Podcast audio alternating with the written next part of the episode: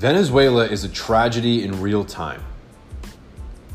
Nearly 300 people were wounded and three were killed among protesters and aid workers during a violent clash last week at the Brazil Venezuela border, where Venezuelan troops are blocking foreign aid to their own country under the direction of dictatorial Venezuelan President Nicolas Maduro.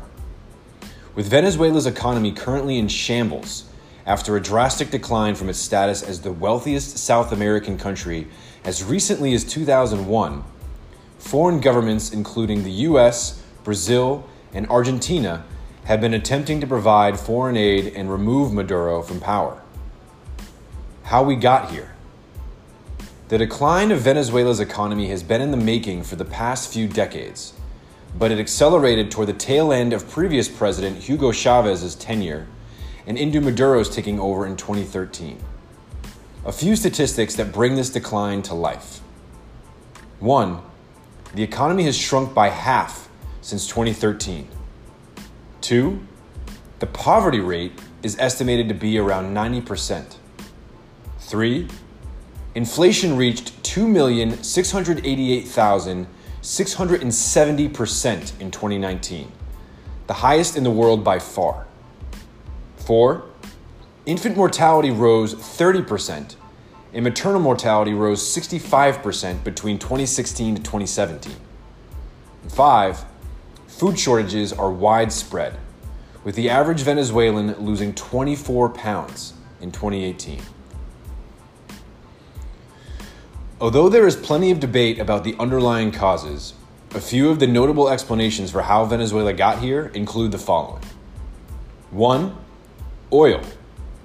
Many argue that Venezuela's dependence on oil revenues sparked an economic downturn it could not recover from when oil prices dropped sharply in 2014. 2. Corruption. A long history of corruption by those in power, often through misuse of government funds, has blanketed the country for a majority of its history. And three, socialism. And you can learn more about socialism later on. Many point to the socialist elements of Chavez and Maduro's policies, including high government spending, subsidies, and price controls as being the main drivers of decline. Current conflict. The current violence and political standoff are a result of controversy surrounding Maduro's re election in 2018. Maduro, according to many, manipulated the elections by moving them up four months early and prevented many opposition parties from running. Many nations around the world view his election as illegitimate, including the US, UK, Germany, France, Brazil, and Argentina while countries including China, Cuba, Bolivia, and Russia support Maduro's presidency. Maduro faces direct opposition from Juan Guaido, who on January 10th was declared acting president of Venezuela shortly after Maduro's swearing in. Confused? You're not alone. Defining who is president of Venezuela depends on which side of the argument you're on. Two different governing bodies in Venezuela recognize two different presidents. The Supreme Tribunal of Justice supports Maduro, and the National Assembly supports Guaido. The nations that recognize Guaido as president are the same ones trying to provide the foreign aid that Maduro is attempting to deny. More about socialism. Socialism is a spectrum. Formally, it is defined as a political system where a country's population collectively owns the means of production, which is the means of making money, and distributes the end result proportionally. In most real world cases, the country's government is given control, not the people, and the government redistributes wealth in the form of welfare programs. But socialism has many different flavors, and it is usually combined with other political approaches. There are two important archetypes the first, social democracy, promotes equal rights and opportunities using a state run welfare system, but often in combination with a capitalist economy and many democratic processes.